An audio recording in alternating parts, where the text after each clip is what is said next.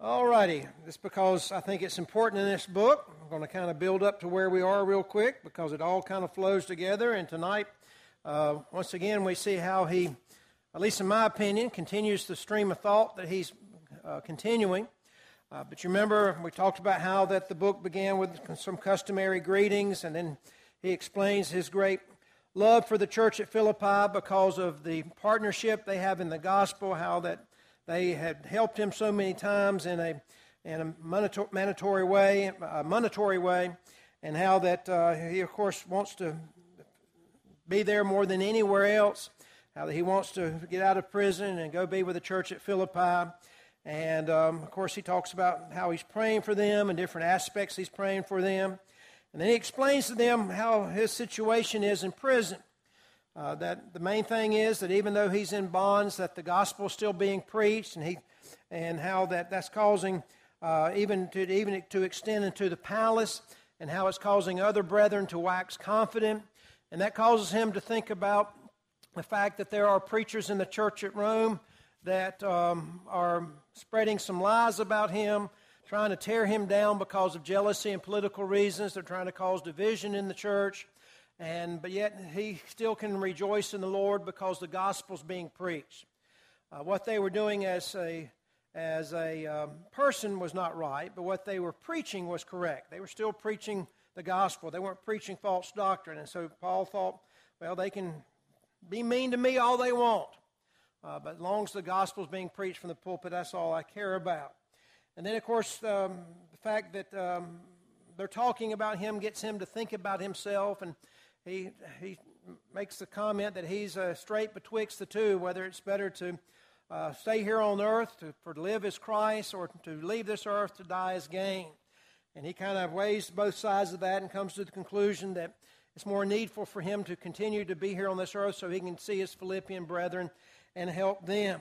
And then he emphasizes, after making that point, how important it is that people be unified in the church. This seems to be um, especially when you get the first part of, verse, of chapter 2, how that uh, this is his greatest desire for the church at Philippi, is that they remain united, that there's unity in the church.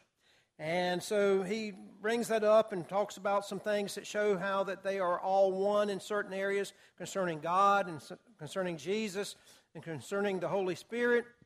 And then he starts a beautiful section, verse 5 Let this mind be in you, which is also in Christ Jesus, which gives them the supreme example of unselfishness and obedience. And of course, he's using that as example to how we too should be unselfish when it comes to the church and not always try to get our way, but instead do what is best for the church. And um, he, after making that statement, he uh, verse 14 is really the thing he's been driving at all along of chapter 2. He says, Do all things without murmuring and disputing and he brings out the point after that that the purpose of the church is to spread the gospel. And uh, if you're having division in the church, the gospel is not going to be spread because it's not going to leave the proper influence in the community.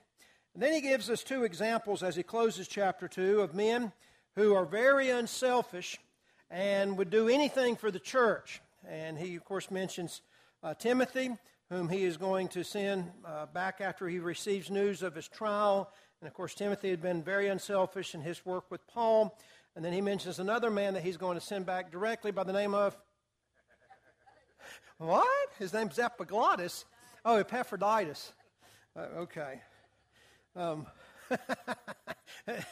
I was make, I was keeping I was keeping her mind on things there.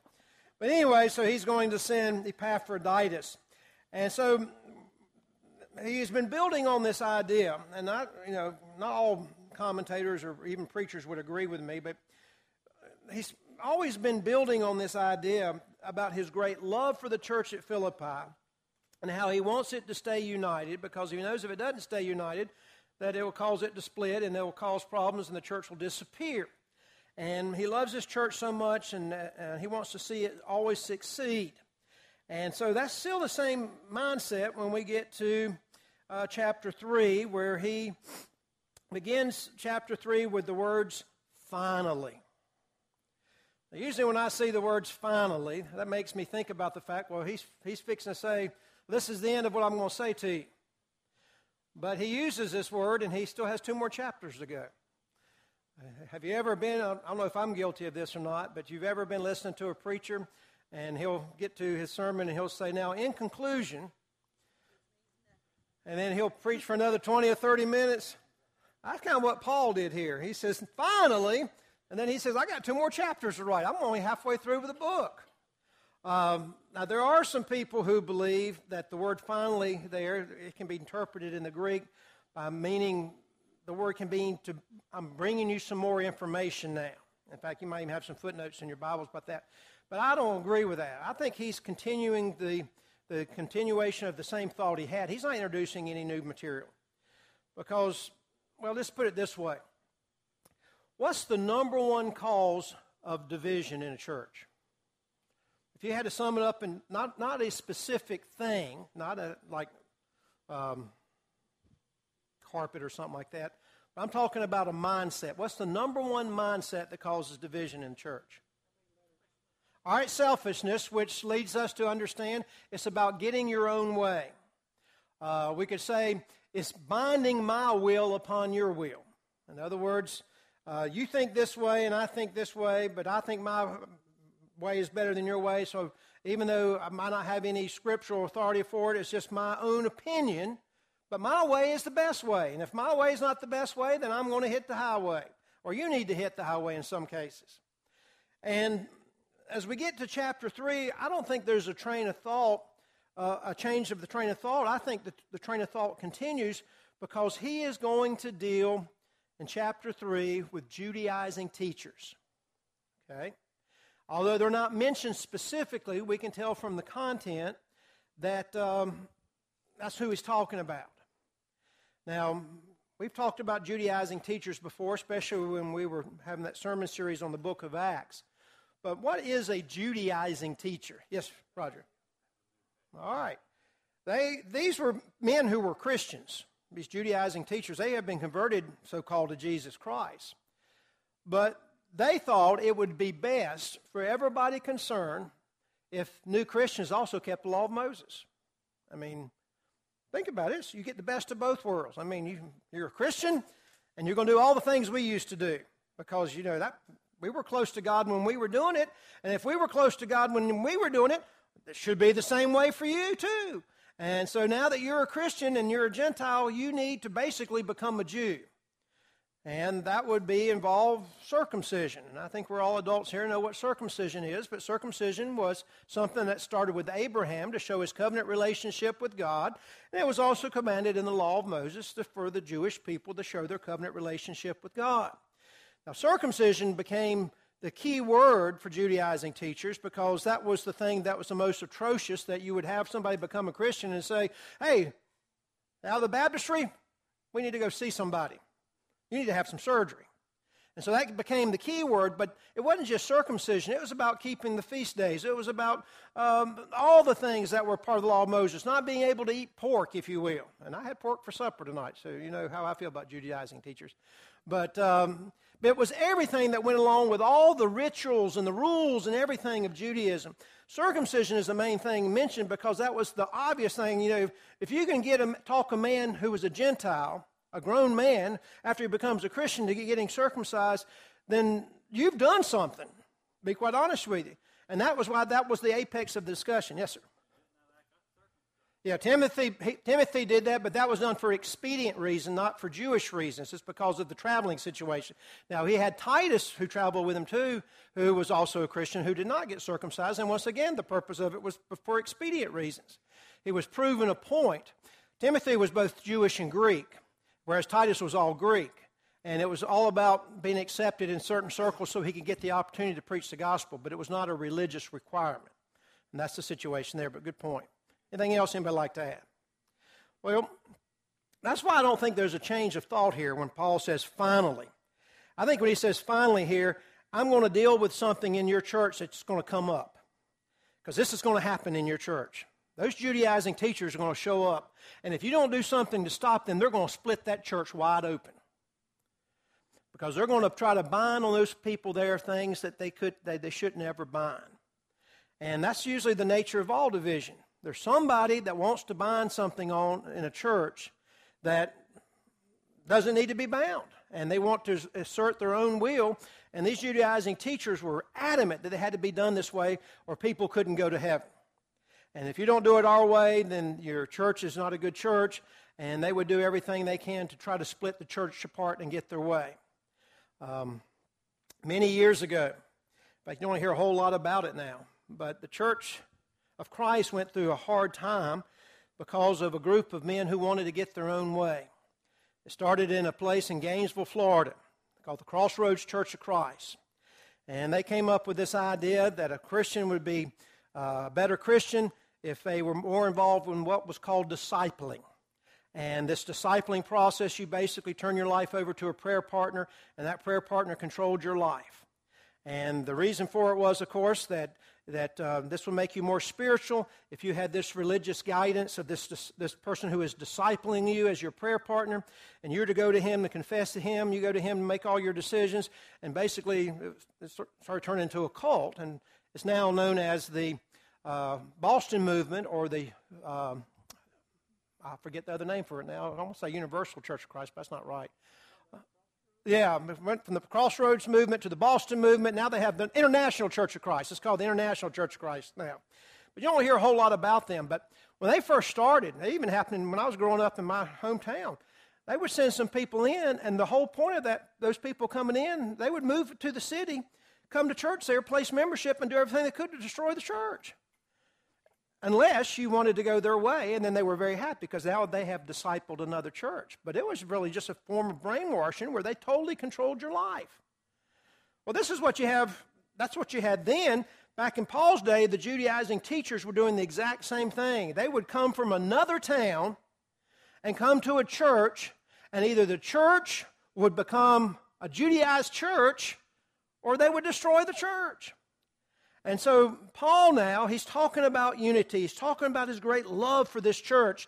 And so, he's not changing his thought, I don't think. I think he's saying, get ready because something that's going to attack your unity is going to happen. And that's why we have what we have here in the beginning of chapter 3. So, that kind of gives you the background, at least the way I think about it, of what's happening here. But any questions or any comments? All right, let's listen to what he actually writes. He says, Finally, my brethren, rejoice in the Lord. To write the same things to you, to me, indeed, is not grievous, but for you it is safe. That's a little bit hard to understand in the King James, but let's kind of break this verse down. First of all, the King James has rejoice in the Lord. Literally in the Greek, it has rejoice only in the Lord, as far as the grammar, grammatical context.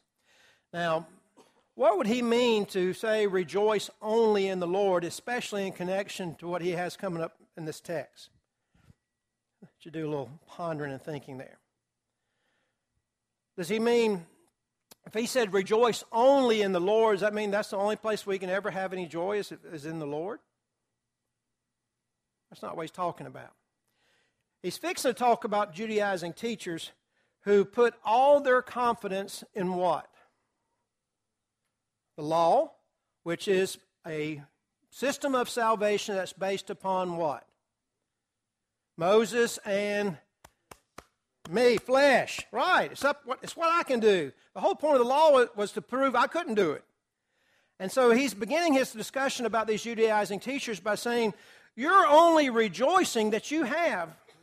Really, when it comes down to it, it's not you, it's Jesus Christ. The only way you're going to be saved is because of Jesus Christ. There's your glory. There's your boasting.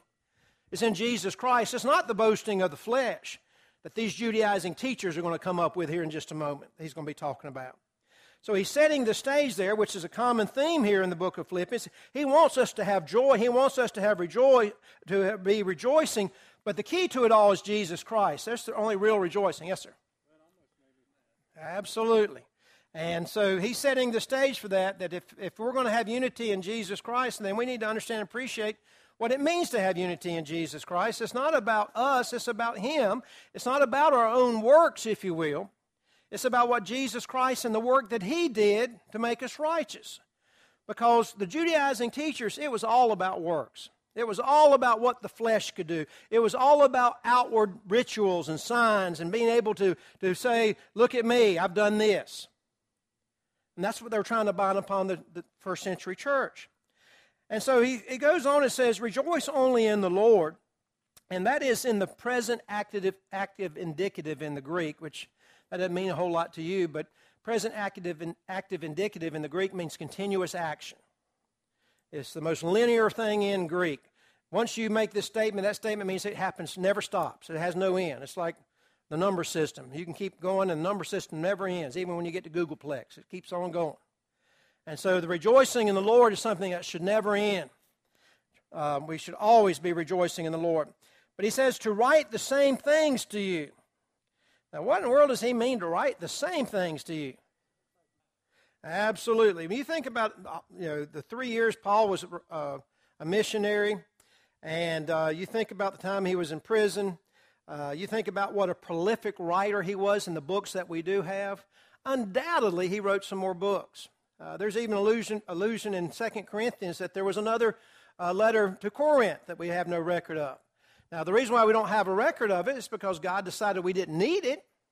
But that doesn't mean he didn't write letters to other churches. And evidently, as Michael said here, he had written to the church at Philippi before about this very thing, because this is evidently something that's troubling him quite a bit, these Judaizing teachers. Now, what do you want to say? It, it doesn't bother him to repeat himself, especially if it's something that's very necessary. Now, they've changed it a lot in school these days, but used to be the way I learned when growing up was repetition, repetition, repetition. And, um, you know, if you want to learn something, you just keep repeating that thing over and over again. Um, as a preacher, I have a hard time sometimes when I'm trying to decide what to preach on, not getting trapped in the idea, well, they've heard this so many times, they don't need to hear it again because that's not the way it's supposed to work. Um, if you did hear it, you need to hear it again. Uh, because, do what? Well, that's true. That's true. But uh, I can be creative and go to all kinds of different directions. But those basic fundamentals of doctrine need to be repeated from time and time again because we always need to have that reinforced. And that's kind of what Paul is doing here. He's saying, I've already written this to you before, uh, but it doesn't bother me to write it to you again. And the main reason why it doesn't bother to me to write it to you again is because of what he says in the latter part of uh, verse uh, 1. Uh, like I said, in the King James, it's very, it's kind of awkward. He says, But for you it is safe. Now, he doesn't mean it's safe for me to write you again. Like, you're going to get mad if I write you again. He's saying, This is for your safety, this is for your own good. That's why I don't mind writing you again. Uh, the King James Version has grievous, but um, the literal word there is tedious. This is not a tedious thing for me to do because this is about your safety. I'm concerned about your souls. I'm concerned about the church there. I'm concerned about unity. So I don't have a problem uh, writing all this to you again. Uh, yes, uh, repetition is the way we learn, and, and you know, the more you hear something, the more you remember it. Absolutely. Well, he gets into what he wants to talk to them about. Uh, this is the same thing he's written to them before. He needs to tell them again because of the fact that their safety is involved. And he says, beginning verse 2, beware of dogs. Do what? Yeah, they'll bite you. Um, you got to watch some dogs. Now, if we had dogs come running through the church right here, it would cause some trouble, I guess. And so he's telling them, you don't want any dogs in the house. You want to keep the dogs out of the house. Okay? Uh, but literally, He's talking about, well, just finish the rest of the verse. He's not talking about the literal animal dogs. He says, Beware of dogs, beware of evil workers, beware of the concision. Now, a lot of stuff going on here in this short little verse. First of all, it's obvious because of what he's talking about in this uh, chapter that the dogs he's referring to are people. And the people he's referring to, it's obvious, are these Judaizing teachers. Now, why in the world do you think that he calls them dogs? They did call Gentile dogs. That was the lowest form. Uh, they called Gentiles dogs because they thought that was the most egregious thing they could call them. Dogs running packs. Hey, y'all getting around the same page here. And what are you going to say, Flo? But that's a cat. The cat, cats will eat their food and come up and sit in your lap and breathe in your face. Ugh. But anyway, but you ever seen a, seen a dog when it comes to um, his food most of the time? I mean, there's some exceptions to this. But dogs, you put out some food, they kind of just take their time, don't they? So I have a little bite here. I have No, they don't. I'm sorry, Janice. I mean to scare you. do they really? Well, uh, most of the time, well, probably because that dog is a happy dog and is, is well fed and whatnot, and he's not looking for his next meal. But in the time that Paul lived, and prior to that, people didn't keep dogs as pets. Dogs were wild animals that roamed the streets, that hung out in the dump pile, that looked for opportunity to steal food from you, that if they got food, they ate it as quickly as they could because they were afraid the dog beside them would get it. And they spread disease. They, they weren't the you know, little lollapaloozas, whatever you call them, those little ops those little, little toy dogs you carry around. These were hounds that you didn't want to mess with. People didn't have dogs as pets, they thought dogs were disgusting. And so that's why the Jews referred to the Gentiles as a bunch of mongrels and dogs because they were heathens and because they didn't have the rights to the same things they had. And Paul's turning around using this word to supply to talk about some Christians who are acting like the dogs that the Jews talked about. He's turning it back on them because first of all, they're running in packs and they're doing this out of selfish means and they're wanting to devour the church that they're coming to. And so you can see what a, what a picturesque word that becomes now when Paul uses that. And the church at Philippi, boy, their minds just all suddenly started working on that. That's right, that's, who, that's what they are. And then he goes on and refers to them as evil workers. They think that because of the work that they're doing, that they are doing good things for people. Now, keep in mind that sometimes in life that we come up with an idea that maybe is a very sincere idea. It might be something that might even be helpful to the person. Um, for example, um, you might think it is a good thing if you prayed five times a day. You read about other people praying five times a day, and you know that will make you closer to God and therefore you think that that will make you a better Christian if you prayed five times a day, and you set up, you saw a Dr. Pepper bottle, and those were good times on there, and you picked those, those five times to, to pray. And you thought, man, this is making me closer to God. Well, you come into the church and you say, well, listen, I'm closer to God because I'm praying these five times a day. And if you don't pray these five times a day, then you're not going to be as close to God. And therefore, you're not as good as I am. And therefore, we need to put a stop to this. I'm going to require everybody in the church start praying five times a day. Now, is there anything wrong with praying five times a day? No. Would it possibly make you closer to God? Absolutely. But the problem is, is when you say, even out of sincerity, with all good intent, that you have to do this now, when the Bible says you don't have to do it. The Bible don't tell us how many times to pray. It just says pray without ceasing. Pray, pray as much as you can. There's where the problem is. And that's what these Judaizing teachers were doing. They were saying, and they might have been sincere in this, this is what they need to do because they need to be in a right relationship with God. And the only way a Gentile Christian is going to be in a right relationship with God is to keep the law of Moses like we did for thousands of years. They thought they were doing good. I won't tell you what city this was in, but I was preaching in a church uh, in a city. My first couple of weeks there as a new preacher, a couple came to me and explained to me that they'd only been a Christian for a couple months. And um, I said, Well, that's good. I'm glad to see you're still faithful. And they said, You just don't know what we had to overcome to remain faithful. And I said, Well, well what happened? He says, Well, we were studying with the preacher here, and he told us the truth, which we agreed to be. It was the truth, and we obeyed the gospel. But almost immediately after we became Christians, he came to my house and he made us throw away every single rock and roll record we had. And that, to be honest with you, Jim, that about just turned us off to the church completely. Because this guy thinking he could come in, tell us what we couldn't do, and had to throw away from out, our, out of our house and all that. Well, I think the person had good intentions that he thought maybe that might be a bad influence on them or whatever. But once again, he was binding something that the Bible didn't bind, and he was making them do something that the Bible didn't require of them. Now, it might have been a good thing for them to do that. Maybe he knew their personality as such that that was something they needed to take out of their life. But yet, that's not how it works. And that's what's going on here with these Judaizing teachers. They think that they're doing good works, but Paul refers to them as evil workers because of what they're trying to get men to do. In fact, he sums it up. The King James has the phrase, uh, beware of the concision. Now, that's a word we don't use very often. And I'm just curious does anybody have anything different in a different translation? What do you have? Mutilators. That's what the actual word means. Um, it's actually a word that can mean the cult of mutilation. And what he's doing is he's making a play on the words of, he's making a pun like with circumcision. He's taking circumcision and turning it into concision.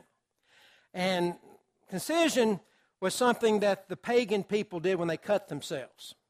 Over there in was it 1 Kings 18 where you have Elijah having his big contest with the prophets of Baal and, and Baal wouldn't hear the prophets and so the prophets start taking knives and cutting themselves. That's something that the pagans did. And so what he's doing here, he's trying to let the people at Philippi know, and also if any of these Judaizing teachers read, read this, is that you're not practicing circumcision. You're just practicing mutilation. You're just having people mutilate themselves. Because if you're, you're, if you're being circumcised for religious reasons, you've messed up. Because circumcision has no spiritual value whatsoever. Now, in our country today, people practice circumcision for health reasons or for, for um, whatever kind of reasons, but there's no scriptural, spiritual religious reason for any man to, to have a circumcision today. And so Paul is saying, you're getting all these people to circumcise themselves, but all you're doing is mutilating the flesh because it has no spiritual value whatsoever. You hadn't done anything to that person to make him closer to God. All you've done is mutilating. That shows you how Paul felt about this. He called them dogs. He calls them evil workers.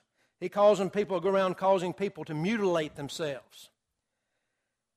And then he brings out the other side of it. He says, For we are the circumcision. Now, who's the we he's talking about? Christians. We're the circumcision. And once again, understand that the purpose of circumcision was to show, starting with Abraham and also through the law of Moses with the Jewish people, that Abraham and his descendants and also the Jewish people were in a covenant relationship with God. Circumcision was the, the covenant relationship token. And he is saying now that those of us who are Christians, when we became Christians, we are now are in a covenant relationship with God. And so there's no need for circumcision. We are the circumcision. What happened? Why are we in a, in a covenant relationship with, with God? Well, because Jesus Christ was cut off, if you will. He was separated from the Father. He's the one that was bloodied for us, if you will. Not to get too graphic when we start thinking about what Paul is talking about here, but that's the point he's making. We have had our hearts circumcised, if you will, by the blood of Jesus Christ. We are in a covenant relationship not because of what we did by an outward sign of our flesh, but because of what Jesus Christ did. And that's the point that he's making. And, um, and to make sure we understand it in verse 3, he adds three points that tell us how we know that we're in the circumcision, as far as God is concerned, how we are the circumcision. Um, talking about the inward circumcision. He makes three points. The first one is we know that we are the circumcision because we worship God in the Spirit. Now, um, what does he mean to worship God in the Spirit? And what in the world would that have to do with Judaizing teachers? Well, we know John 4:24 says God is a spirit and they that must worship him must worship him in spirit and in truth. But what is worshiping in the spirit? Why Paul why is Paul bringing this up especially in his attack against Judaizing teachers? All right, let me help you out here a little bit because sometimes it's hard to think like I'm thinking because it's kind of crazy how I think sometimes. You got New Testament worship. Think about it for a moment. You got Old Testament worship. Think about it for a moment. All right, you got sacrifices. What else you got involved with Old Testament? It's all about the outward signs and all the rituals. You know, you had the priest with all the different garments. You have the, the different things that the priest did. You had all the different requirements that were coming. It was all about the outward pomp and circumstance, if you will, when it came to Jewish uh, religion. It's all about the outward thing. Well, what's New Testament Christianity about? Why did Jesus say God is a spirit and you must worship in spirit and truth? Yes. Right. you know, we all come together in here and we, do, we don't have any pomp and circumstance. We sit as a congregation and sing and pray and listen and gather around the Lord's table. Uh, it's not about the, the ritual, it's about the heart. And so we worship God in spirit, in a sense. We don't worship Him in flesh. Because it's not about me when I come to worship service, it's about God. And, um, and that's the point that he's making here. You can tell you're part of the uh, circumcision because you're not concerned with all this Judaizing stuff, how you got to do this, you got to do this, and you got to. No, you're concerned about the heart. And you're worshiping from the heart. And it's not about all the, all the outward signs and circumstances. And then the second thing he mentions is uh, you can know you're in the circumcision because you rejoice in Christ Jesus. Now, the King James Version has rejoice. Anybody have anything different there? Because the, that's not a good word there in the King James. Boast. That's what the word means. Now, what do you have there? NIV has boast. Okay, I couldn't remember. Some has glory. That's what I thought the NIV had glory. Okay. All right. Some, some people translate it rejoice, some translate it glory, but the best word is boast. Now, once again, what does he mean when you know you're of the circumcision if you boast in Jesus Christ in relationship to these Judaizing teachers? Right, there you go. They were boasting in themselves. Look at me, I'm keeping the law of Moses. Look at me, I've been circumcised, It's like the Jews are supposed to be. And if you're going to do the same thing and be in a right relationship with God, then you need to do the same thing to you. But that's not how Christianity works. I, I, I can do every outward thing that possible. I could live the most perfect life. But do you remember what Isaiah said in Isaiah 64 and verse 6? All of our righteousness is like filthy rags. The only boasting I can ever do is in Jesus Christ. He is the only reason why I'm going to be saved. And so he's once again he's making a dichotomy there between these Judaizing teachers who say it's all about me and the flesh and what I can do to the fact we understand that without Jesus Christ we don't have anything. Our only boasting is in Jesus Christ. Now it's time to stop. I, I, we didn't get as far as I thought we would. But um, the final point he makes is, and we'll talk more about this next time, we know we're of the circumcision because we have no confidence in the flesh. And I don't know about you, but I, I know every day that I don't need to have any confidence in the flesh because I, I know I mess things up. And if it wasn't for the power of being able to boast in Jesus Christ, oh, I'd be of all men most miserable. And of course, he's making that final dig at the Judaizing teachers who, putting, who are putting all their confidence in the flesh. But he's saying if you're a, a true Christian, you understand it's not about rituals, it's about the heart. If you're a true Christian, you know your boasting's in Jesus Christ, not yourself. In fact, you have no confidence in the flesh whatsoever. It's not about you, it's about Christ. But we've got to stop. Thank you for your time and your attention.